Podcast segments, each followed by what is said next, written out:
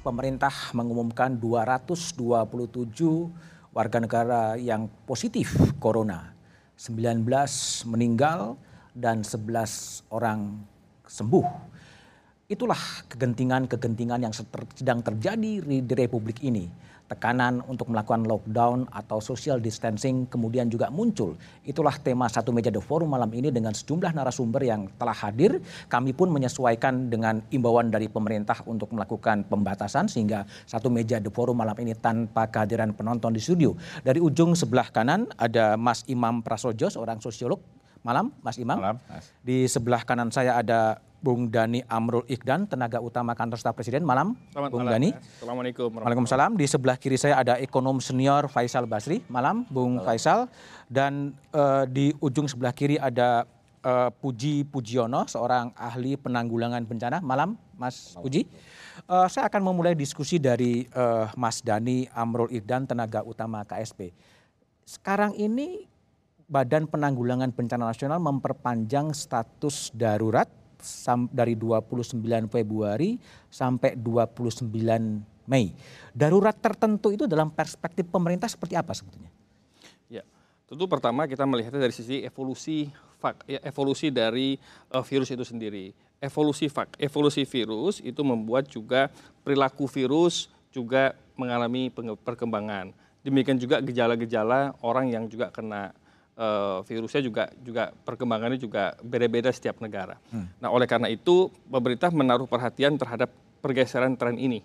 Hmm. Nah, tren yang pergeseran tren ini juga kita bisa uh, pahami dari uh, kebijakan pemerintah juga dalam hal social distancing kan untuk melihat bagaimana pembatasan-pembatasan ini bisa berlaku secara efektif di masyarakat. Coba saya pertajam Sekarang, lagi, apakah kemudian ini berarti kondisi darurat tertentu itu akan berlangsung sampai 29 Mei 2020? Ya karena perkembangannya kan perkembangan hari ini kan juga sudah meningkatnya cukup signifikan ya. Oke. Okay. Nah kemudian juga yang meninggal juga angkanya 19. 19 orang dan ini juga termasuk terbesar di dunia. Di dunia. Nah, ini juga kita menjadi perhatian kita semua. Kita harus inventarisasi dengan betul treatment dari sisi kesehatannya, kesehatan manajemen klinisnya. Kita juga melihat, kita juga yakin bahwa tentu uh, rumah sakit persahabatan, rumah sakit pusat infeksi Dr. Suroso juga mem sudah memberikan pelayanan dan clinical proses clinical pathway yang seutuhnya sesuai dengan penanganan uh, pandemik.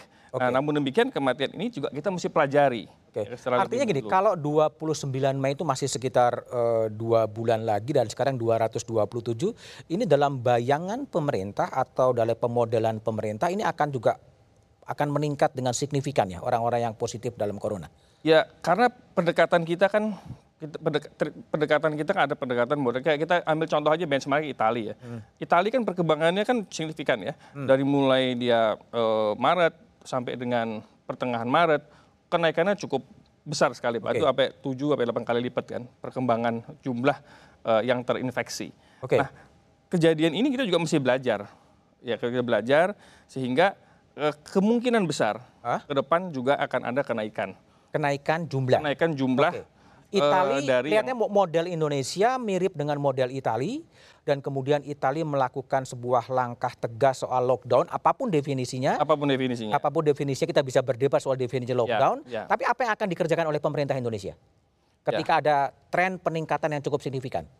Satu, kita akan mengevaluasi social distancing itu. Mengevaluasi. Social distancing ini apakah efektif atau tidak. Lalu kita akan coba kalau ternyata social efektif ini karena ini social social distance ini akan akan berhasil sudah apabila 227 positif akan ya, dievaluasi apabila awarenessnya bagus konsistensi pelaksanaan dan disiplin dalam pelaksanaan social distancing ini. Ukurannya apa? Ukurannya apa? Social distancing ini uh, apa cukup visible untuk diterapkan atau apa ya ukuran hingga akan dievaluasi lagi? Karena kan sampai penularannya, hmm? Penularannya itu kan kelihatan masih belum berjalan efektif pencegahannya. Pencegahannya belum berjalan efektif Masih karena social distancing, perlu, karena pembatasan kita sosial. Kita perlu melakukan evaluasi secara lebih mendalam. Indikatornya? Ya karena ada peningkatan jumlah kasus, okay. tentu ini perlu kita evaluasi. Okay. Secara objektifnya, eh, pendekatan ini kita evaluasi sehingga kita akan menentukan treatment yang paling tepat untuk okay. mencegah penyebaran virus yang lebih besar lagi. Okay. Di samping itu, hmm. kalau kita juga mengacu kepada pendekatan Korea, itu kan dipasang yang di, di, di tes yang namanya uh, rapid detection. Oke. Rapid detection bahkan ada beberapa spot-spot drive-thru Hmm. secara massal untuk uh, masyarakat di Itu Korea akan dikerjakan ya? Nah kita mem- lagi lagi Lagi eh, mengevaluasi juga? Mengevaluasi Oke. ini bisa apa enggak dijalankan. Oke, di baik, sini. baik. Dan sudah dilakukan kok ini apa namanya eh, BUMN ya anak perusahaan BUMN itu RNI sudah melakukan Impor. apa namanya impor. Tapi tertahan. Lagu masih ada di debat Kementerian belum bisa Kesehatan. keluar. Oke, baik.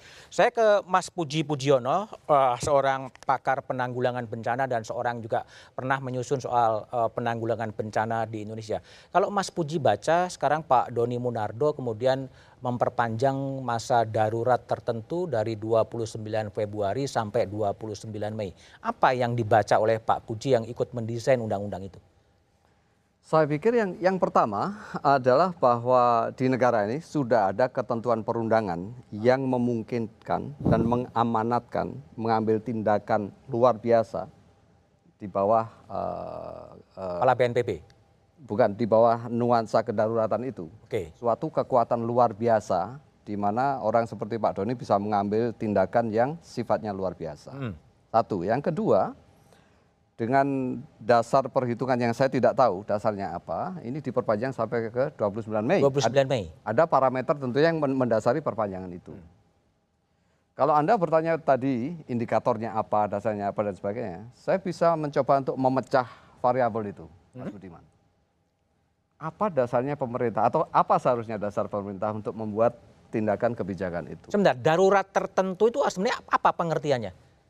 Saya tidak paham secara khusus tentang darurat tertentu karena istilah itu di dalam perundangan penanggulangan bencana di dalam ranah itu tidak ada istilah darurat tertentu yang per se menyebutkan kecuali untuk situasi yang tidak bisa didefinisikan. Tetapi ada istilah darurat tertentu di sektor kesehatan. Keadaan luar biasa, darurat tertentu dan sebagainya. Tetapi intinya eh, mainstream penanggulangan bencana itu tadinya berpikir tentang bencana alam. Hmm, tapi kan bencana non alam masuk juga. Nah, pada waktu kita menyusun undang-undang itu kita sudah lebih progresif untuk memproyeksikan bencana itu tidak hanya alam. Hmm. Bencana itu bukan tentang kejadiannya. Bencana itu si- konsekuensi dari suatu kejadian. Nah, itu konsep yang diusung di dalam undang-undang itu yang memungkinkan pemerintah mengambil tindakan ini. Kalau Mas Puji berkali-kali terlibat dalam penanggulangan bencana di dalam negeri maupun di luar negeri, apakah langkah kemudian eh, penambahan waktu darurat sampai 29 Mei atau langkah apa, apa yang masih perlu diperbaiki dalam penanganan wabah eh, corona sekarang ini? Saya pikir perpanjangan itu diperlukan ya, karena memang seperti tadi dikatakan ada pelajaran. Ini keuntungan keuntungannya negara yang mengalami belakangan, kita sudah ada presiden Oke? Melihat berapa model maka diperlukan. Ini saya tidak bicara nama pemerintah, bayangan saya pemerintah membayangkan ini akan ada eskalasi, ada akan progresi. Akan ada maka eskalasi. diperlukan perpanjangan situasi darurat itu sehingga memungkinkan untuk mengambil tindakan yang diperlukan untuk penyelamatan. Oke. Gitu ya. Mm-mm. Terus apa yang harus diperbaiki kalau menurut sampai eh, Mas Puji lihat Saya sekarang? pikir ya eh, yang perlu diperbaiki ada beberapa hal. Yang pertama adalah bahwa situasi bencana itu ini meminjam narasi dan diksi pemerintah sendiri urusan bersama sebenarnya. Tetapi sejauh mana pemerintah bisa menyeberangkan konsep urgency, kegentingan itu kepada masyarakat? Apa nih? Social Karena awareness? tidak yang terjadi pemerintah menganggapnya genting, tapi ma- masyarakat tidak merasakan kegentingan itu. Tidak merasakan? Enggak lah, genting juga panik kan? Ah, kepanikan dengan kegentingan berbeda. Ya sama kalau bagaimana orang orang bawah sama aja gitu. situasinya. Begini, kalau kepanikan itu orang yang yang gerusa-gerusu mengambil tindakan tanpa dasar yang jelas. Oke. Tapi kegentingan itu mereka tahu kenapa harus urgent. Oke. Ya. Nah, sense of Oke. urgency rasa kegentingan itu ada di dalam pemerintah. Akut terasa, Tapi- tetapi mungkin perlu disampaikan pada masyarakat, gitu kan? Pemerintah merasa genting, masyarakat enggak gitu? Saya kira ada yang tidak simetris di sana. Tidak simetris. Oke, baik. Mas Imam, eh, tadi kan Mas Dani mengatakan bahwa social distancing atau pembatasan sosial itu masih akan kemudian dievaluasi untuk menentukan langkah-langkah selanjutnya. Ini sebetulnya apa? Eh, apa sebuah sikap yang eksperimentasi gitu untuk eh, mencari format atau memang apa yang sebenarnya terjadi sekarang? Ya dalam pikiran saya nih definisi apa tadi? eh, Social distancing? Darurat, Darurat. darurat tertentu. Ini kan sebetulnya jangan-jangan ya, saya dugaan saya ini adalah terminologi yang kaitannya dengan masalah penggunaan anggaran. Penggunaan anggaran. Loh. Jadi dengan adanya terminologi itu maka ada anggaran yang tadinya nggak Tapi memang butuh anggaran kan? Ya, butuh anggaran betul. Ya, butuh anggaran. Yang menjadi soal adalah tidak hanya itu sebetulnya. Oke. Kalau menurut saya darurat tertentu itu apa eh, itu harus juga dijabarkan tentang kewenangan. Saya membayangkan orang seperti Pak Doni, semua potensi yang dimiliki negara ini Harus dikerahkan. harus di- bisa dimanfaatkan. Kalau misalnya ada ambulan di mana pun ya perintah bahwa ini dalam keadaan darurat maka dia bisa mobilisir. Oke. Terus kemudian dokter-dokter di mana pun mereka, ya. Kemudian asal itu bisa di apa namanya eh, mereka di- diketahui di mana orangnya, itu bisa dimobilisir. Nah ini yang namanya masa darurat tertentu itu harus diterjemahkan dalam hal itu Tindakan. tindakan. Nah, terus kemudian misalnya kita tahu bahwa supaya tidak ada tsunami pasien, maka rakyat harus dibekali dengan ketahanan Oke. eh, tubuh. Vitamin, makanan dipastikan itu bisa di apa namanya didistribusikan. Ya, apa pun caranya. Kemudian bantuan-bantuan dari luar negeri. Jangan pakai mm, eh, apa namanya birokrasi biasa. Demi untuk kecepatan jebol itu Oke. semua. Dan Jadi ada maknanya. Tapi kalau cuma hanya wacana dan kemudian tidak diterjemahkan di dalam apa maknanya? Misalnya orang berkerumun karena ini masa darurat, maka dia boleh untuk melakukan tindakan-tindakan melawan. Jadi ini penjabaran yang seperti itu yang kita Jadi sebetulnya belum tunggu. terlalu detail ya sebetulnya makna darurat dan lain sebagainya itu. Eh, saya malah jangan-jangan kita cara memaknainya nih hanya terbatas bisa pakai anggaran gitu loh. Nah, Tapi anggaran yang- kan memang dibutuhkan juga kan? Iya, tapi kalau hanya cuma hanya menggunakan anggaran, ya kewenangan-kewenangan lain itu tidak digunakan. Misalnya ya, yang punya helikopter adalah perusahaan-perusahaan swasta, ya kan? Ini ada pasien yang secara darurat harus diselamatkan. Oke. Pak Doni perintahkan itu perusahaan, eh kau helikopter ambil Bantu itu dia. pasien. Oke. Jadi bayangan saya itu gitu loh. Saya Oke. nggak tahu itu ada aturannya apa enggak. Oke, gitu. baik, baik. Bung Faisal, kalau Bung Faisal lihat ya sekarang ini kalau Anda baca kan bergaul juga dengan masyarakat, sebenarnya masyarakat suasana kebatinan kan perdebatan nih. Ada yang menginginkan pembatasan sosial sesuai dengan anjuran Presiden Jokowi, tetapi juga suara-suara untuk melakukan lockdown itu juga cukup besar, apa pun definisinya. Seakan-akan ini menjadi sebuah diksi politik gitu.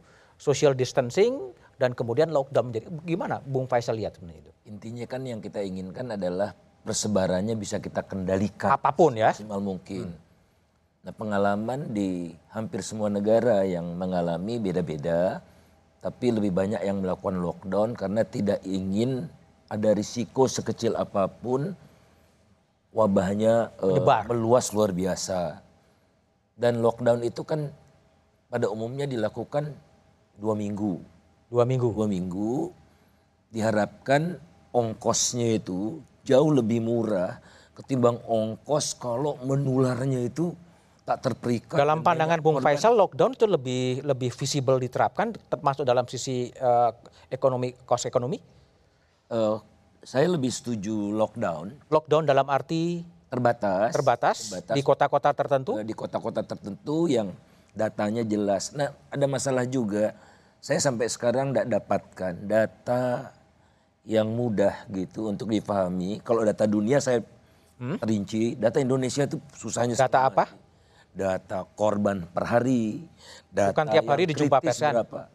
Ya tapi tidak ada eh, apa eh, seperti kita melihat untuk keseluruhan itu. Artinya tertutup mengatakan.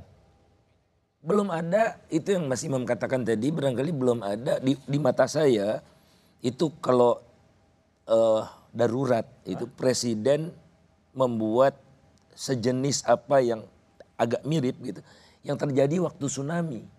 Apa? Command center, Oh, otoritas khusus. otoritas Kalau khusus. saya tidak salah Pak JK ya pe- pemimpinnya itu. Karena Pak Doni sekarang kan, Satgas penanganan itu. Pak Doni pakai bener gitu. Karena Pakewo. jelas. Saya- Menurut saya kewenangan yang dia miliki tidak tidak cukup. Saya pengalaman di di di tsunami saya Tapi gini, mungkin penjelasan Bung Faisal dan juga tadi apa asumsi atau eh, persepsi bahwa pemerintah main tertutup, tapi jawabannya setelah jeda berikut ini.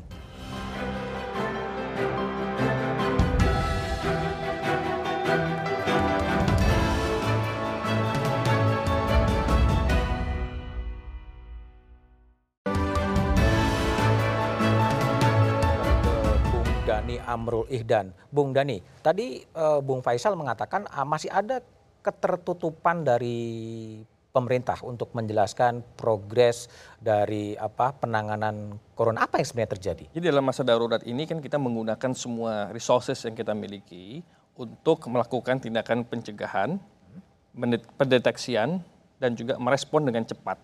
Termasuk melakukan tracking-tracking kontak. Dan juga melakukan beberapa tindakan-tindakan medis yang diperlukan yang saat ini kepada pasien. Nah kemudian mengenai transparansi. Jadi di dalam protokol kesehatan itu ada komunikasi publik yang harus di-manage Harus di-manage artinya? komunikasi publik yang harus di-manage tanpa meninggalkan akuntabilitasnya. Oke. Akuntabilitas itu penting. Integrity dan kejujuran itu paling penting di dalam sebuah core values dari pejabat pemerintah. Karena kita punya core values, kita juga harus bisa menampilkan informasi yang komunikatif, solutif, dan accountable. Namun demikian dalam koridor kesehatan, kita juga harus memanage sehingga itu ada beberapa code of conduct, kayak data pasien, sebaran-sebaran yang mungkin kita tidak bisa dibuka secara lebih detail. Nah, namun demikian dalam perkembangan ini ke depan, kami juga ingin mengajak bicara nih ya. Kemarin juga sempat bicara dengan beberapa profesi dokter, ikatan dokter, kita ngobrol-ngobrol, kita coba lihat eh, dari sisi etika medisnya untuk untuk mengetahui tracking pasien-pasien yang sudah terkonfirmasi ini trackingnya ke mana aja segala macam kemudian sebaran-sebarannya kemudian sejauh mana kita bisa melakukan komunikasi publik yang yang transparan Selain tracking, tapi kemudian tadi disebutkan akan menge- meng- apa, mengevaluasi social distancing, pembatasan sosial, lalu kemudian akan melakukan semacam rapid test secara massal juga? Jadi rapid test itu itu adalah salah satu opsi yang mungkin ke depan bisa diambil jika Jadi belum juga Kementerian Kesehatan dan pihak-pihak terkait bisa menyetujui ya. Kita mendorong inisiatif-inisiatif pihak-pihak terkait Ya Kementerian Kesehatan kan juga harus eh, melakukan tes ya, tes terhadap kelayakan alatnya. Sebentar, saya ingin, juga gini ingin, loh Mas, ingin tahu dulu. alat Sebetulnya komando ini, komando ini ada di presiden, ada di kepala apa ketua satgas Pak Doni atau atau gimana sebetulnya nih? ya.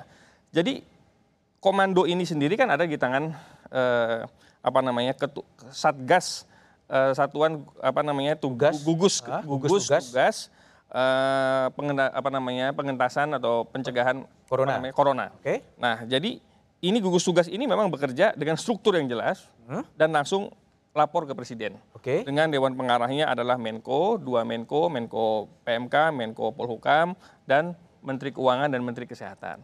Nah, gunanya ada Menteri Keuangan di situ justru untuk mempercepat ya, ada realisasi anggaran, termasuk juga realisasi anggaran ke daerah-daerah.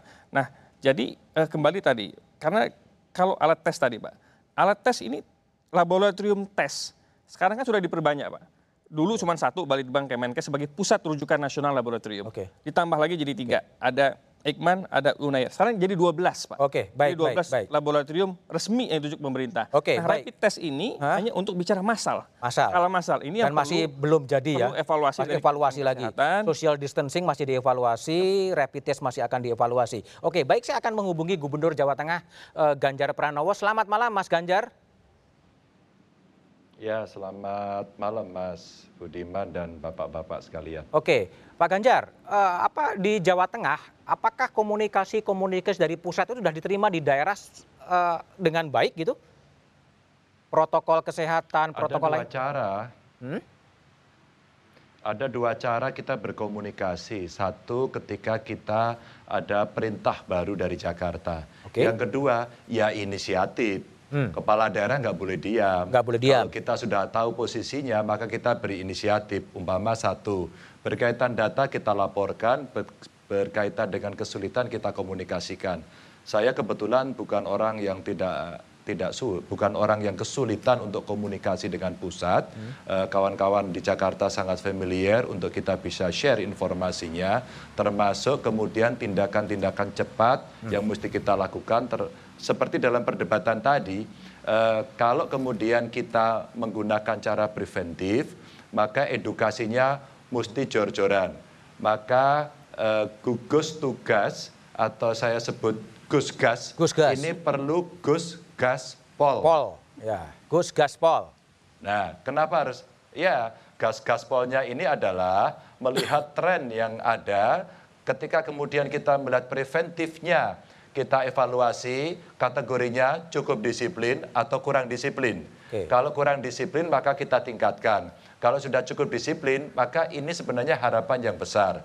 Untuk disiplinan dalam konteks eh, preventif, social distancing dan sebagainya termasuk informasi yang lebih lengkap, maka kita mesti melibatkan banyak tokoh agama, tokoh masyarakat, seluruh kekuatan jejaring. Oke. Dan ini mesti diawasi dan dibantu oleh TNI Polri karena mereka yang sebenarnya punya satu eh, simbol force untuk bisa menegakkan ini, Oke. termasuk para tokoh agama. Nah, Di- di kalau Jawa kita Tengah, Mas bicara soal kurat Di Jawa Tengah gimana Ya. implementasi pembatasan sosial? Social distancing itu penerapan di Jawa Tengah apakah itu berhasil atau masih juga eh, apa sama-sama saja gitu atau gimana?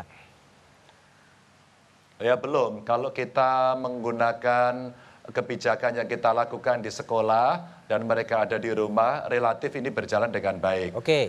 Kita akan dorong 70% pegawai kita akan bekerja di rumah. Ya, ini sudah ongoing proses. Terus kemudian kalau kita melihat di lapangan yang ada di pasar, ya belum. Oke. Ya inilah yang kemudian komunitas atau ekosistem baru yang mesti kita masuki.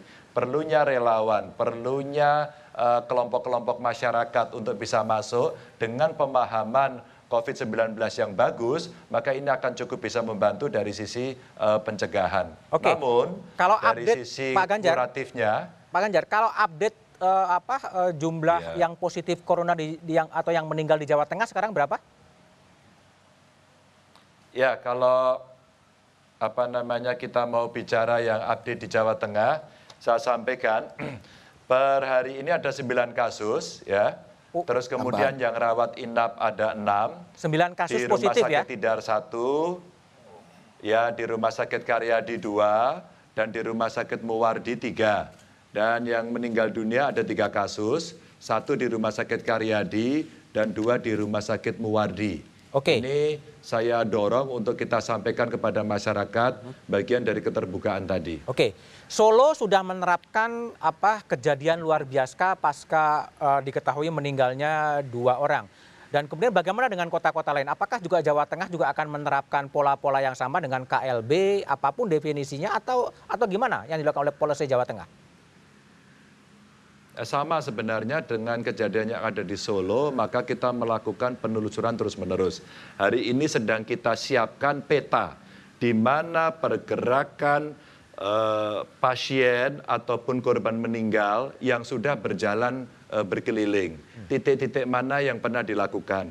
Sekarang secara, secara sosiologis kita mendapatkan tantangan untuk menyampaikan kepada masyarakat apakah yang seperti ini sudah layak dibuka kalau asumsi yang kita bangun, masyarakat itu pemahaman terhadap COVID-19 udah bagus, sebenarnya dia tidak takut, dia cukup dengan memproteksi diri, dengan promotif. Yang tadi disampaikan Mas Imam, saya setuju pol-polan. Sehingga kita butuh vitamin, kita butuh mengkonsumsi bahan makanan yang ada di sekitar kita yang mengandung antioksidan yang tinggi dan kemudian itu saja diperintahkan karena virus ini harus kita lawan. Kita tidak boleh lari dari virus ini, namun demikian cara melawannya harus benar. Satu menggunakan kekuatan diri tubuh kita mesti kuat, dua kekuatan dari kebijakan atau social reengineering yang merubah perilaku kehidupan kita sehari-hari. Yang salaman tidak salaman, menjaga jarak, sering membersihkan diri, olahraga. Di kampung saya dulu perlu namanya DD, Mas. DD, Kita panas. berjemur di matahari. Oke. Kasur-kasurnya dikeluarin. Hmm. Karena sebenarnya ini akan mendorong itu. Dan kemudian menggerakkan masyarakat serain bersih diri, rumah, dan lingkungannya sehingga kekuatan isolasi di tingkat rumah atau di tingkat RT perlu, kita gerakkan. Oke. Metodenya bisa macam-macam. Hari ini ada demam berdarah loh ya. Hari ini yang meninggal di demam berdarah lebih tinggi. Hmm. Lebih besar. Apa yang ingin saya sampaikan? Mak- ya, makanya sebenarnya kita perlu bareng-bareng bergerak untuk membersihkan termasuk tempat ibadah dan sebagainya agar awareness ini muncul dan ini menjadi sesuatu yang dipahami oleh masyarakat. Ya, maka ketika tadi ada pertanyaan Apakah bisa kita lebih transparan untuk membuka? Tinggal kita mengecek kondisi masyarakat. Oke. Begitu itu masyarakat sudah siap, kita buka hari ini. Oke, pertanyaan saya yang lain Mas Ganjar. Apakah kemudian dalam benak Ya. Gubernur Jawa Tengah ada pemikiran untuk melakukan penutupan atau lockdown terhadap kota-kota yang kemudian eh, apa ada penduduknya yang kemudian meninggal? Eh, tidak.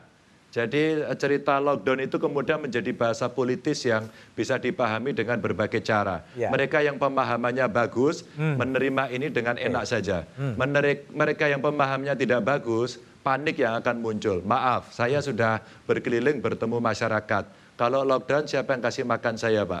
Berapa makanan yang ada di sana? Oke. Bolehkah Anda kemudian memberikan eh, satu kompensasi terhadap kehidupan saya yang semakin kacau dan pendapatan saya yang tidak menentu. Oke. Maka eh, barangkali istilah lockdown itu kemudian menjadi satu istilah yang diksinya itu dibaca dua. Secara politik ya? Satu sisi mengerikan banget karena mengerti, tidak mengerti. Yang satu bisa dibaca sebagai politik. Maka sebenarnya konsep di Undang-Undang Kesehatan kan jelas toh. Isolasi saja. Oke. Maka pakai istilah isolasi ini, maka metode-metode yang lebih eh, sesuai dengan kearifan lokal masing-masing ini bisa dilakukan. Kan tadi juga Kompas berdebat.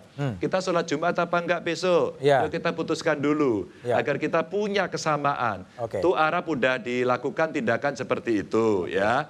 Tuh kelihat gereja-gereja dilakukan. Kita siap nggak itu? Nah ini menjaga perasaan kondisi sosiologis orang Jawa Tengah, Oke. orang Indonesia. Kita hati-hati betul ada di situ. Maka peran para ilmuwan-ilmuwan sosial ini juga penting untuk eh, mendeliver pesan-pesan ini agar diterima masyarakat dengan logic thinking yang bagus. Oke, baik Mas Ganjar. Saya akan minta pandangan Mas Imam Prasojo sebentar ya. Mas Imam, tadi kan Mas Pak Ganjar mengatakan bahwa lockdown dan social distancing ini seakan-akan menjadi bahasa politik loh. Bahasa politik ini, ini gimana bisa terjadi di era yang begitu jam, situasi yang genting, situasi yang darurat, bisa ada pemanaan-pemanaan secara politis terhadap kondisi seperti sekarang. Ya, saya sendiri juga sehingga hari ini yang dimaksud lockdown itu apa? Apakah negara itu Ditutup. ya, ditutup sehingga semua airport itu juga nggak bisa apa orang bisa keluar masuk? Apakah di kota ataukah di rumah saya aja? Saya nggak nerima tamu untuk misalnya yang biasa nginep nggak. Kita Ya. lockdown aja ini Safe lockdown. rumah saya Ah. dan kebetulan memang ada teman yang dari luar negeri mau nginep di rumah. Ada Ya kan? respon dari Mas eh, dari Mas Imam terhadap eh, apa yang dikerjakan oleh Gubernur Jawa Tengah tadi? Saya kira bagus ya. Jadi ada tahapan. Tadi kan memperkuat pertahanan diri. Makanya Pak Ganjar nanti mudah-mudahan ada kebijakan dengan kekuatan dan kekuasaannya dan juga sumber-sumber yang ada. Gimana itu ngegelontorin eh, gizi-gizi supaya masyarakat yang paling rentan.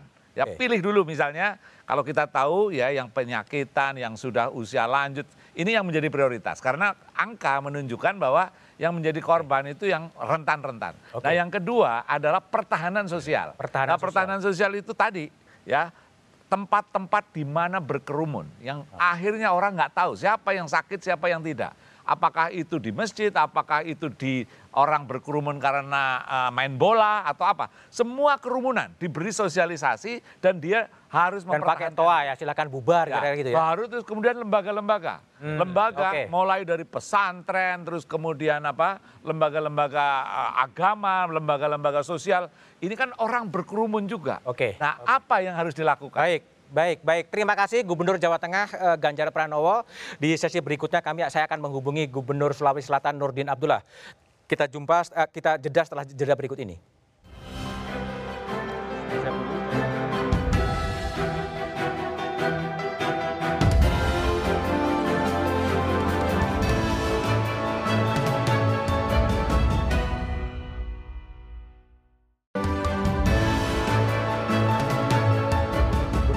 Selatan Nurdin Abdullah. Selamat malam Pak Nurdin. Selamat malam. Assalamualaikum warahmatullahi wabarakatuh.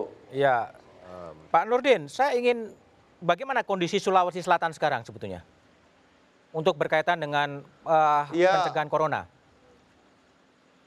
COVID-19 ya. Jadi sampai hari ini yang pasien dengan pengawasan itu ada 10 orang. Oke, Eh, Enam orang hasilnya sudah kami terima. Itu enam-enamnya negatif Oke. ya. empat orang lagi kita menunggu. Jadi sebenarnya sampai hari ini Sulawesi Selatan itu masih negatif, Pak. Oke. Pak Nurdin. O- Oleh karena itu posisi kita sekarang kita secara bersama-sama untuk bagaimana mencegah Hmm. Dengan kita mencoba untuk mendeteksi seluruh pintu-pintu masuk. Oke. Yang kedua kita ses- sesuai arahan Bapak Presiden supaya eh, sekolah-sekolah mulai dari SD sampai perguruan tinggi itu kita liburkan. Oke. Itu kita sudah lakukan. Pak, Pak, Pak, Pak Gubernur, saya ingin Dan tanya. berikutnya, Pak Gubernur, saya ingin Iya. tanya, apa eh, kabarnya di Goa akan ada pertemuan Ijtima Ulama yang dihadiri oleh 49 negara dan sekarang sudah hadir eh, lebih dari 7.000 orang di Goa begitu? jadi begini Pak, sebenarnya ini panitianya ini saya tidak ngerti. Kita sudah sampaikan jauh hari sebelumnya, setelah mulai peristiwa Wuhan itu, kita minta supaya pertemuan itu ditunda. Oke. Bahkan Bupati Goa sendiri menolak kegiatan itu dilaksanakan di Goa. Bahkan kami kemarin dengan eh, seluruh Forkopinda bersama dengan Bapak Kapolda, Bapak Pangdam, yaitu memutuskan supaya kegiatan itu tidak ada, ditiadakan. Bahkan beberapa kegiatan nasional maupun internasional di Sulawesi Selatan itu itu semuanya kita tunda. Oke. Dan kemarin kita dikagetkan dengan mulai mereka berdatangan. Nah, oleh karena itu inisiatif Kapolda supaya orang ini tidak ke mana-mana, kita jemput di pelabuhan, kita arahkan supaya terkontrol semua. Jadi kita antar sampai ke tempat eh, markas mereka. Ah, Nah, sekarang sekarang, Sekarang berapa- kita sudah ada tim kesehatan di sana. Oke, sekarang apakah Ya. kemudian Ijtima Ulama di Goa itu akan dilaksanakan besok? Itu tidak ada izin, tidak ada izin. Sekarang kita lagi negosiasi supaya mereka tidak tidak melanjutkan acara istimewa itu. Kam- kabar yang Karena kami terima ada ada ada ada 334 warga negara asing yang sudah berada di Goa. 478 kita punya data. 478 warga negara asing yang sudah berada di Goa. 400 em- 478 WNA. itu ya itu menurut laporan yang kami terima itu sebagian besar itu udah ada di Indonesia berkeliling ke masjid-masjid. Oh, WNA Jadi tidak yang sudah ada di Indonesia ya. mereka. Terus apa yang mau Ya, dilakukan oleh pemerintah oleh pemerintah masjid-masjid. provinsi? Ini sekarang kita lagi nego supaya dipercepat kepulangan mereka. Jadi sekarang kita udah lokalisir semua, tidak ada di mana-mana. Jadi satu tempat. Dan kita sudah siapin tim kesehatan dari provinsi itu untuk terus mengecek kesehatan mereka.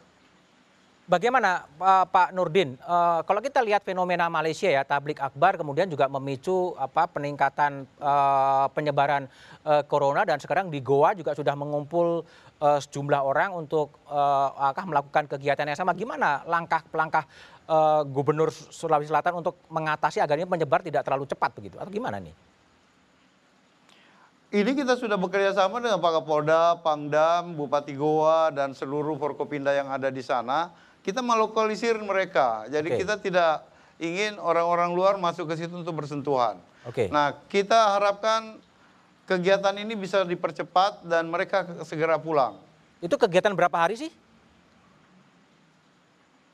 Ya rencananya sampai tanggal 22. Sampai tanggal 22. M- Tiga hari. 22, tapi kita harapkan ya kita minta 20 paling lambat mereka sudah harus pulang. Oke, baik. Bung Faisal atau Mas Puji ada yang mau ditanyakan kepada Pak Gubernur? Jadi masih boleh Pak Gubernur. Jadi masih acara ini masih akan eh, eh, berjalan ya, tapi tidak tiga hari, tapi cuma satu hari gitu kira-kira Pak. Iya, ini sekarang belum berjalan Pak, karena memang kita nggak kasih izin. Kita masih dalam proses eh, negosiasi sama mereka, panitianya. Eh, Pak Gubernur, Saya ingin menyatakan bahwa Bapak sudah membuat suatu presiden kebijakan yang bagus. Karena mengingat bahwa kelompok orang ini seperti Bapak jelaskan tadi, orang yang bergerak. yang mereka punya potensi menjadi carrier. Iya, Pak. Tanpa membuatnya menjadi stigma ya, tetapi mereka punya potensi menjadi carrier. Saya pikir eh, langkah lebih lanjut dari itu yang presiden sudah bagus itu, mungkin arahnya saya mendukung Bapak dan Pak Kapolda dan untuk tidak melakukan sama sekali. Karena seperti di Malaysia, ini persinggungan ini berpotensi sekali setelah itu akan menyebar. Kan ada panitia lokal Pak, ada peserta lokal juga kan? Jadi pasti ada Iya, risikonya dan betul. sebagainya. Tetapi saya pikir eh, saya cenderung untuk mendorong Bapak lanjutkan segala upaya untuk tidak melaksanakannya Oke. demi keselamatan semua. Iya, Pak. Mas Imam ada sesuatu yang mau Dan disampaikan? kita backup tim kesehatan di sana. Ya. Ya. Jadi kalau saya kira langkah itu langkah yang preventif yang baik, tapi satu lagi yang perlu dilakukan adalah bisa jadi ini adalah kesempatan juga untuk mensosialisasikan kepada eh, para peserta ini karena di lain waktu dia belum belum tentu terus tidak begitu ini situasinya sudah mulai mereda kan sangat mungkin masih terus bisa eh, apa namanya berinteraksi itu. Jadi tentang awareness, kesadaran tentang eh, apa namanya virus ini, saya kira bisa disosialisasikan kepada mereka karena bisa jadi sekarang ini mereka berkumpul karena eh, pemahaman tentang daya tular yang luar biasa tentang virus ini belum tentu difahami secara mendalam oleh semua pihak gitu. Mumpung mereka kumpul Pak dan ada petugas kesehatan, Oke. saya kira bagus sekali kalau itu dijadikan eh, apa waktu untuk melakukan sosialisasi secara mendalam. Oke, Bung Dani. Jadi gimana? Anda Anda Ya. melihat social distancing yang sering dikampanyekan oleh Presiden Jokowi ternyata di Goa seakan-akan itu nggak nggak terdengar dan pengumpulan massa dalam jumlah besar juga eh, masih akan terjadi, masih akan dilaksanakan. Ini apa yang terjadi? Jadi memang ini kita melihatnya ada dua pendekatan Pak ya. Kalau pendekatan pertama pendekatan regulasi. Kalau pendekatan regulasi, Pak Nurdin memang itu harus nggak bisa kita tawar-tawar lagi Pak. Kegiatan yang nggak ada izinnya, mengundang massa yang begitu besar, memang tidak boleh regulasinya. Tapi yang kedua ada pendekatan kemanusiaan. Ketika kegiatan ini memang di stop, tidak boleh. Kapolda semua juga sudah punya komitmen yang sama. Tapi ada pendekatan kemanusiaan yang sudah terlanjur. Orang asing yang sudah terlanjur datang ke sana kan kita nggak tahu bagaimana kesehatannya. Nah ini harus masuk di dalam orang dalam pemantauan nih. Kategori ODP harus diperiksa. 400 orang. Ya pemeriksaannya paling nggak pemeriksaan mendasar ya Pak ya. 7.000 Dari mulai suhu, dari mulai eh, pemeriksaan kesehatan segala macam. Sehingga kita bisa harus pastikan dulu nih. Jangan sampai ini orang asing yang masuk yang datang ini termasuk suspek. Apalagi pasien yang terkonfirmasi. Saya yakin di bandara memang sudah diperiksa. Tapi kan ketika orang masuk ke bandara, kan bisa aja pada masa itu ada masa-masa inkubasi. Sehingga tidak ketahuan nih suhunya berapa derajat. Oke. Nah sekarang ketika sudah masuk, sebaiknya memang ini diperiksa. Oke. Jangan sampai ini Mas, menyebarkan. Ini udah datang sebelum ada aturan ini karena jamaah ini kan memang Eh, eh, keliling ya. tablik keliling, Keliling. tiga bulan gitu dalam ininya.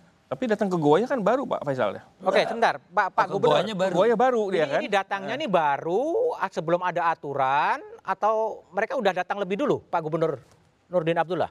Baru, baru, baru, baru, Pak, baru. Baru datang itu kapan kalau Ya, disebut hari? sebenarnya sebelum datang, sebelum datang kita sudah panggil panitianya supaya ini di- diberitakan supaya kegiatan ini ditunda. Oke. Berhubung dengan COVID-19 ini.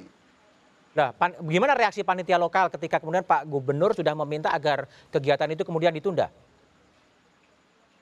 Iya sudah, jadi bahkan Bupati Goa juga mengundang mereka memberitahu, memberi pengertian kepada mereka supaya ditunda sampai suasana membaik.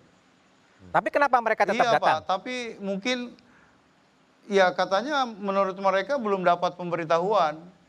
Oh, ada lack communication. Iya. Terus gimana? Sekarang apa yang akan dikerjakan oleh apa eh, Pak Gubernur Sulawesi Selatan setelah 7.000 orang berada di Goa sekarang? 400. Kita sekarang terus mantau kesehatan mereka, Pak. Jadi satu-satu yang mereka datang itu kita cek. Dan sekarang kita lokalisir oleh Bapak Kapolda juga sudah menurunkan eh, tim di sana untuk menjaga supaya mereka nanti pada pada saat mereka kembali juga kita kawal. Jadi akan ada tenaga kesehatan yang melakukan apa namanya melakukan pemantauan kesehatan terhadap berapa persisnya sudah datang tujuh ribuan?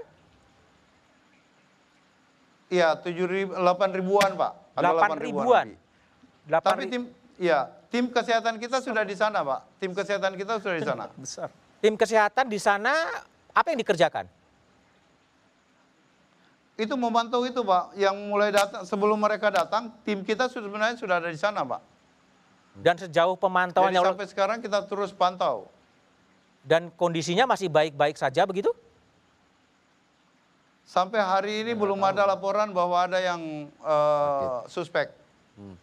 Tidak khawatir penyebaran seperti yang terjadi di Malaysia? Ya makanya ini kita perketat Pak. Ini juga menjadi kekhawatiran kita semua. Maka kita betul-betul jaga benar ini. Tapi bagaimana bisa terjadi Pak Gubernur? Kemudian apa sudah diimbau panitia lokal untuk membatalkan acara, tapi acara itu tetap akan berjalan. Ya inilah mungkin kehilapan panitia karena dia tidak memberitahu kepada semua yang menjadi peserta. Ah, sehingga hampir semuanya kita tanya tidak mendapat pembatalan gitu. Kalau ada kemungkinan terburuk katakanlah eh, terjadi penyebaran di gua, apa yang akan ter- akan dilakukan sebetulnya? Ya sebenarnya sih kalau kita eh, mudah-mudahan aja tidak terjadi ya, tetapi kami sudah punya eh, persiapan, kesiapsiagaan untuk itu, Pak. Apa itu? Bahkan sekarang kita di ke- bahkan sekarang di Sulawesi Selatan ini salah satu kendala kita selama ini kan kita bergantung ke lab Jakarta di Oke. Kementerian Kesehatan. Hmm. Di nah sekarang kita sudah sudah bekerja sama dengan Universitas Hasanuddin, dengan eh, Rumah Sakit Wahidin, juga Balai Besar Laborator- Laboratorium Kementerian Kesehatan. Hmm. Jadi dalam waktu dekat kita sudah bisa melakukan eh, tes tadi. ini eh, lab. Oke. Pak Nurdin. Jadi kita tidak perlu hari bergantung Jakarta. Iya. Apakah kemudian dalam posisi seperti sekarang terbayang dari benak Gubernur Sulawesi Selatan untuk melakukan opsi lockdown terhadap Goa atau lockdown terhadap Sulawesi Selatan? Ya sampai hari ini kita kita belum ada pemikiran ke sana dan saya kira lockdown itu itu adalah keputusan pemerintah pusat ya. Oke, Yang pasti sekarang ini kita lebih intens untuk pencegahan. Oke. Baik, terima kasih Pak Gubernur Sulawesi Selatan, Pak Nurdin Abdullah. Semoga kondisi di Sulawesi Selatan tetap aman-aman saja. Bang Puji, ini gimana nih sebetulnya social distancing yang sudah di, berulang kali dikampanyekan gitu, tapi ternyata Ini me- eh, Mas Budiman, ini situasi yang sangat memprihatinkan dari perspektif saya. Hmm. Eh, saya mengatakan Pak Gubernur sudah melakukan hal yang benar dengan mencoba untuk contain, untuk mencoba mengisolasi ya, eh, eh, untuk meminimalisasi kontak, kemudian mendatangkan tenaga kesehatan. Tetapi Anda perhatikan, virus ini yang saya dengar bisa residen di dalam tubuh kita tanpa menunjukkan Simptom. simptom, ya kan? Dan kalaupun ada simptom, itu ada masa windownya sekitar dua minggu setidak-tidaknya. Ada 478 orang dari luar datang yang mereka ternyata mobile, yang berjalan keliling, dan ada 7.800 lainnya yang dari lokal. Dan mereka bertemu di satu tempat selama dua hari. Apa yang bisa dilakukan oleh tenaga kesehatan? Mengecek satu persatu. Kalaupun iya, itu tidak bisa dideteksi saat itu. Harus perlu lab dan sebagainya. 8.000 orang. Ini suatu fenomena bom waktu oke. yang kalau saya menjadi penguasa, saya akan mengambil risiko untuk tidak melakukannya. Dengan melakukan, Pak Imam mengatakan, satu, pendekatan bahwa ini ada motivasi religius yang kuat membawa orang datang bersama. Ini yang memerlukan penanganan yang berbeda. Tetapi untuk keselamatan, bahkan argumen religius itu harus Oke. Ditangani juga. Oke, Tapi baik. intinya baik, Pak Puji. jangan dilakukan. Baik, Pak Puji. Eh, setelah jeda berikut ini kami juga akan menghubungi Gubernur Jawa Timur Ibu Kofifah Indar Parawansa yang juga eh, beberapa korban pasien juga terjadi di Jawa Timur yang termasuk angka tertinggi dalam eh, penyebaran eh, penambahan eh, yang yang terkena apa infeksi positif corona tapi jawabannya setelah jeda berikut ini.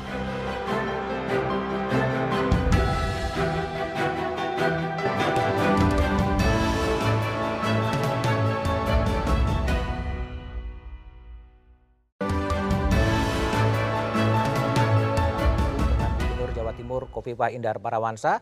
Selamat malam Bu Gubernur. Ya, selamat malam Mas Budiman. Ya, Bu Gubernur, eh, gimana update terakhir situasi di Jawa Timur sekarang berkaitan dengan COVID-19?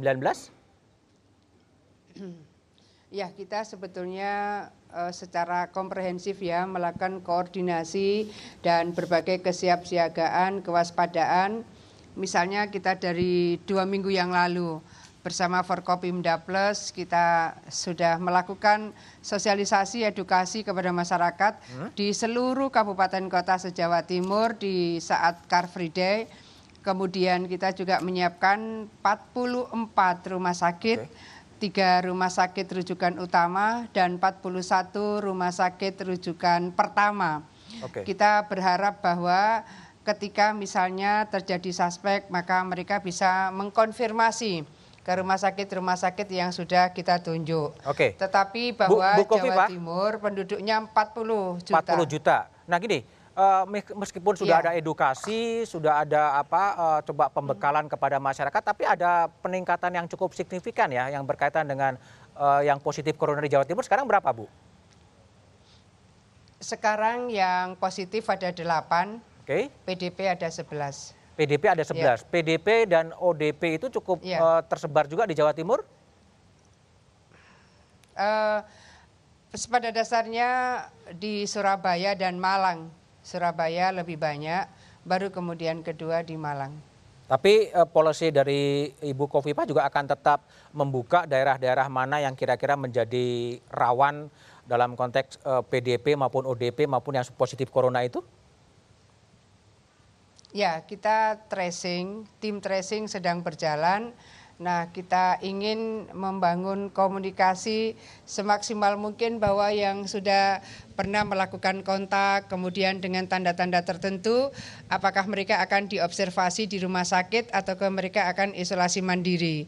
Oke. Kebetulan dari 44 rumah sakit kita kemarin menambah kembali 132 bed dari Rumah Sakit Jiwa Menur yang baru selesai dibangun, kemudian kita langsung siapkan untuk bisa mengantisipasi jikalau misalnya ada yang perlu diobservasi dan mereka membutuhkan isolasi dan mereka ternyata tidak siap misalnya isolasi mandiri, maka kita akan siapkan ada 132 bed baru. Oke, Bu Kofifa, kalau perkembangan kasus di Malang ya yang sempat dinyatakan lockdown, kemudian apa eh, nggak jadi, apakah itu juga sepengetahuan dan seizin dari Gubernur Jawa Timur?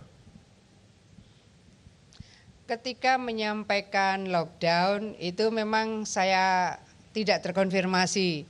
Dan ketika saya mengkonfirmasi setelah saya mendengar berita itu, kata Pak Wali Kota akan segera melakukan klarifikasi karena yang dimaksud itu adalah eh, mungkin parsial lockdown dalam artian di lingkungan eh, wali kota mereka tidak menerima tamu dalam beberapa waktu yang mereka akan tentukan. Jadi bahasanya mungkin eh, menjadi misinterpretasi pada saat itu. Jadi memang apa diksi lockdown ini memang sering didiskusikan tapi dengan pengertian yang berbeda-beda ya Bu ya. Saya rasa ya apakah lockdown, apakah KLB, kalau penutupan-penutupan dari titik mana tempat kerja, perindustrian atau mungkin tempat wisata atau eh, titik-titik tertentu yang mungkin untuk bisa memberikan isolasi dan proteksi kepada masyarakat. Memang ini membutuhkan proses persamaan persepsi. Oleh karena itu ketika pemerintah mengambil keputusan bahwa keputusan lockdown itu adalah pemerintah pusat, saya rasa itu yang paling tepat. Karena mispersepsi saya khawatir menjadikan masyarakat bisa galau, bisa gelisah. Jadi polisi panik. polisi Jawa panik Timur buying. Bu Bu Kofifa polisi Jawa Timur tetap sekarang Ya. eh, apa tetap mempertahankan polisi soal pembatasan sosial atau social distancing begitu? Ya, eh, hari ini kami mengeluarkan surat edaran dengan eh, proses yang sudah kami diskusikan dengan para bupati wali kota. Kita minta area-area wisata, kemudian hiburan malam secara bertahap akan ditutup. Dan saya minta hiburan malam mulai malam hari ini bisa ditutup. Di seluruh Jawa Timur? Ya, di seluruh Jawa Timur karena komunikasi kami insya Allah sudah cukup komprehensif. Jadi bertahap saya minta ditutup. Nah khusus untuk klub misalnya night club dan hiburan malam kami minta mulai malam hari ini sudah bisa ditutup. Sejauh mana efektivitas pembatasan sosial yang di- terjadi di eh, Jawa Timur, Bu? Efektif itu? Sebetulnya kita sudah mencoba melakukan misalnya dari social distancing itu satu dengan yang lain minimal satu meter. Kalaupun kita misalnya rapatnya masih harus rapat face to face tidak secara virtual, maka itu juga harus diikuti. Misalnya begini, di setiap titik-titik yang kaitan dengan fasum fasos, kita ingin memastikan bahwa di situ ada tempat cuci tangan. Misalnya ada tempat air mengalir wastafel atau ditambah dengan pipa yang memungkinkan orang cuci tangan kemudian di situ ada hand sanitizer.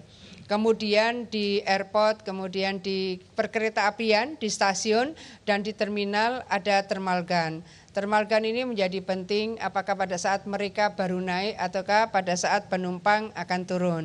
Pada posisi seperti ini kita koordinasi apakah dengan AP1, dengan Pelindo 3, kemudian dengan PT Perkereta Apian dan turun bersama. Misalnya penyemprotan disinfektan di fasum fasos. Ini kami bersama-sama.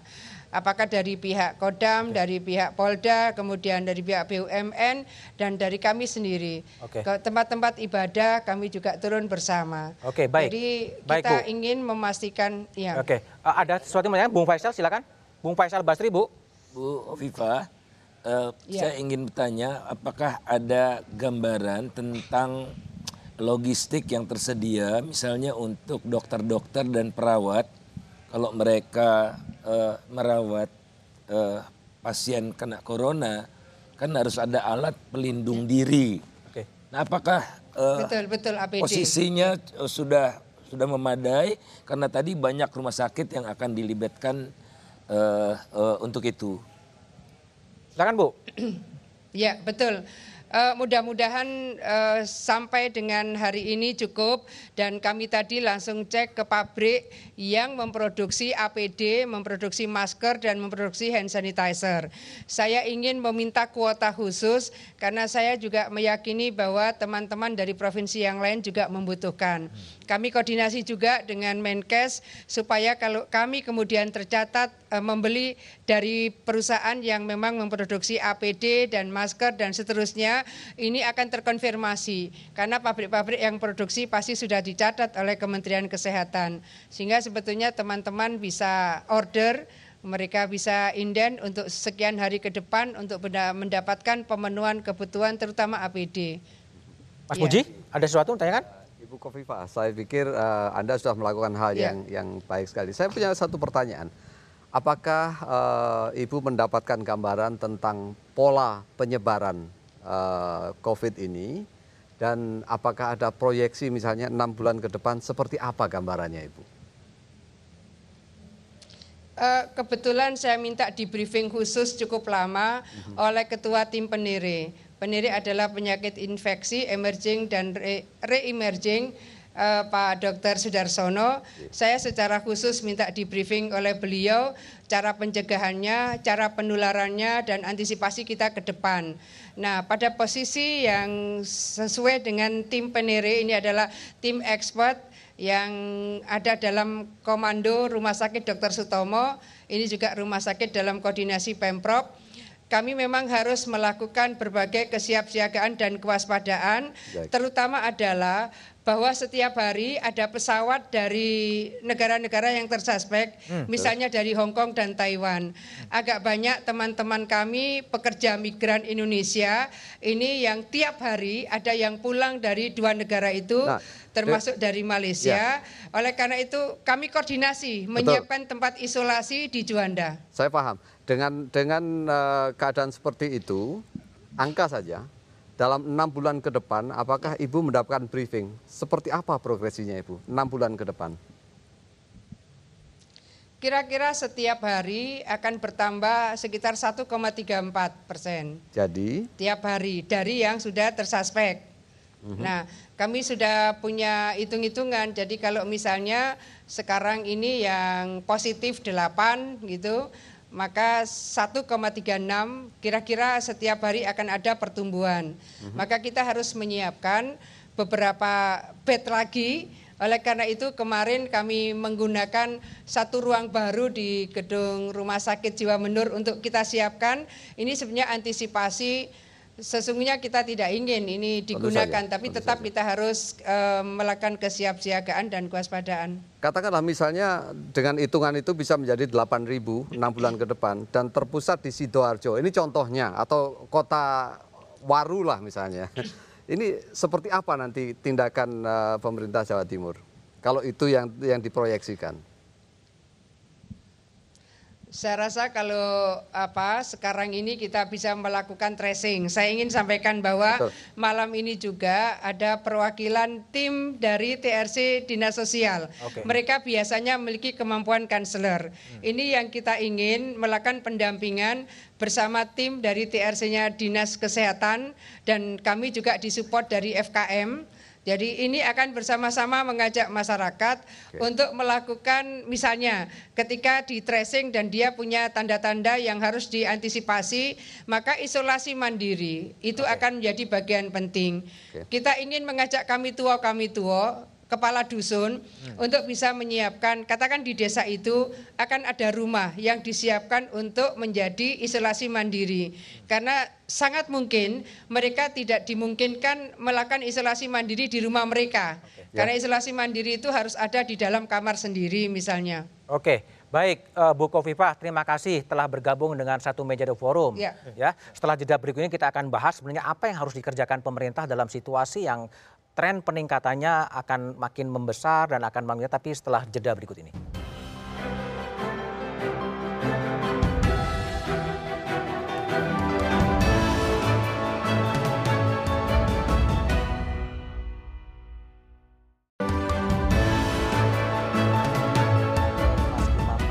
Kalau tadi mendengar paparan dari Ibu Gubernur Jawa Timur, tiap hari akan ada peningkatan 1,6 persen ya, karena seperti itu. Dan kalau lihat tren kan pemodelan kan tren di Indonesia kan mirip dengan tren di Italia sebetulnya. Nah, kalau Mas Imam lihat apa yang harus dikerjakan oleh pemerintah sekarang ketika ada kecenderungan outbreak yang kian meninggi dan kian meninggi? Ya, jadi kita belajar banyak sebetulnya ya. Sebelum ini datang ke Indonesia, kita udah lihat Wuhan ya, kita udah lihat Itali, Iran ya, dan banyak negara-negara lain yang sudah lebih dulu. Nah, apa yang terjadi sekarang ini eh, di Itali ya ini supaya bukan bermaksud menakut-nakuti ya, tapi prepare for the worst, Prepare siapkan the yang worst. terburuk. Ya, kalau orang beludak datang dan kemudian tenaga medis nggak cukup, peralatan nggak cukup, itu harus dilakukan apa? Kan sulit sekali. Konkretnya apa kalau menurut Anda? Oke. Nah sekarang pemerintah harus memastikan ya. Satu semua rumah sakit mungkin 12 kurang. Re- republik begini gede apa bisa itu menampung begitu banyak? Laboratorium. laboratoriumnya ya untuk kemudian tempat perawatan. Apa cukup itu tenaga-tenaga yang harusnya menangani? Apakah dia tahu? Nah oleh karena itu harus dilibatkan oleh banyak pihak. Pengusaha ini mau sebetulnya untuk menyumbang. BUMN pasti mau digerakkan ya untuk melengkapi apa namanya peralatan-peralatan Mau tapi apa? tapi problemnya dibuka apa enggak itu dan dimudahkan enggak? Emang ada yang nutup? saya melihat bahwa itu belum ada ya koordinasi yang solid yang memungkinkan orang yang mau berbuat baik menjadi mudah. Peta di mana saya mau nyumbang. Saya bayangkan kalau misalnya kita tuh punya kelompok pengusaha mau nyumbang, nyumbang apa? Kan mestinya harus tepat. Ah. Nah ini peta-peta seperti ini harus jelas. Yang nutup Kemud- siapa sih? Tidak nutup, belum ada petanya. Belum ada petanya. belum ada petanya dan saya nanya misalnya ini orang mau nyumbang dari luar misalnya apa namanya masker, Masker. bisa nggak masker itu datang ke Indonesia dengan mudah cepat? Birokrasi kita masih as usual masih Oke. birokrasi normal.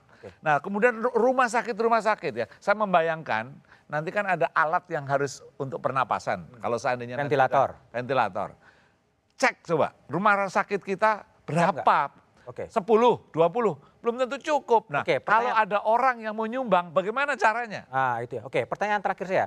Ini harus pemerintah harus memilih opsi lockdown atau dengan posisi atau seperti sekarang social distancing.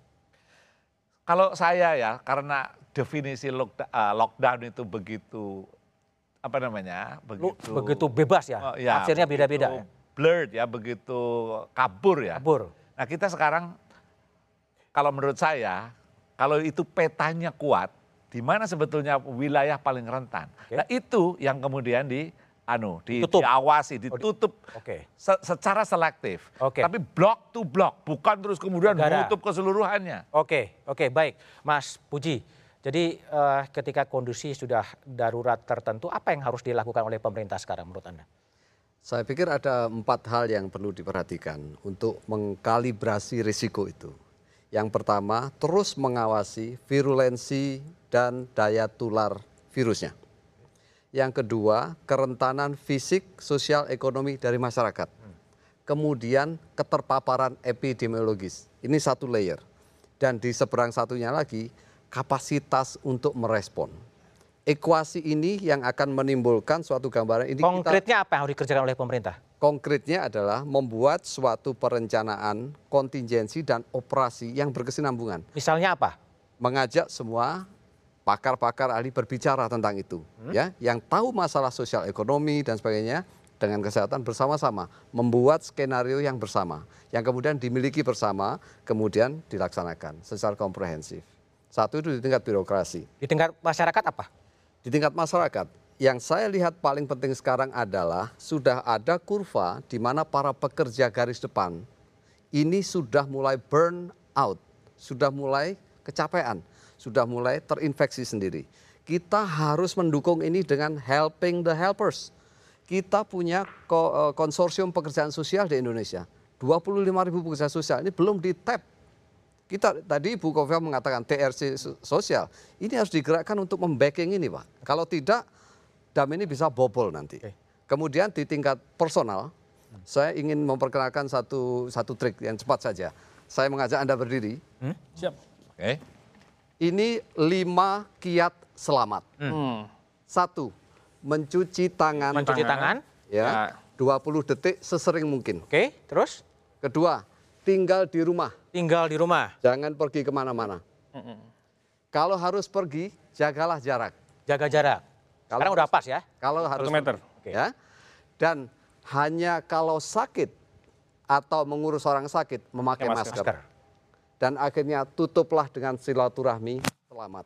Selamat. Oke, baik. Lima kiat selamat. Lima kiat selamat. Oke, baik. Bung Dan Faisal Basri. dan salamannya begini Ya, gitu kan Bung Begini. Faisal, Bung Faisal Basri, apa yang kalau menurut anda tadi ada lima kiat selamat untuk personal? Kalau menurut eh, Bung Faisal, apa yang harus dilakukan oleh oleh oleh pemerintah atau masukan anda terhadap eh, satgas atau apa pun juga? Lembagaannya saya rasa harus dirombak total. Dirombak. Saat rombak total ada satgas, ada eh, reaksi cepat segala macam. Ini seperti mau perang. Hmm. Perang yang jelas sosoknya. Semua tentara. Bukan tentara itu jelek enggak, tapi ini bukan tugas seperti itu yang ingin.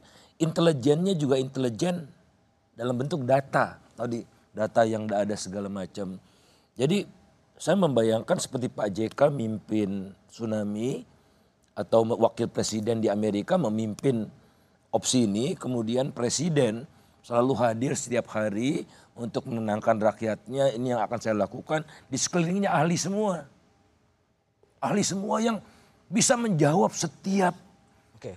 persoalan yang di misalnya ada Anthony Fauci-nya, itu kan ada Prof Amin, ada Pak Badrudinnya, ada oh, dari ID-nya, dari semuanya gitu.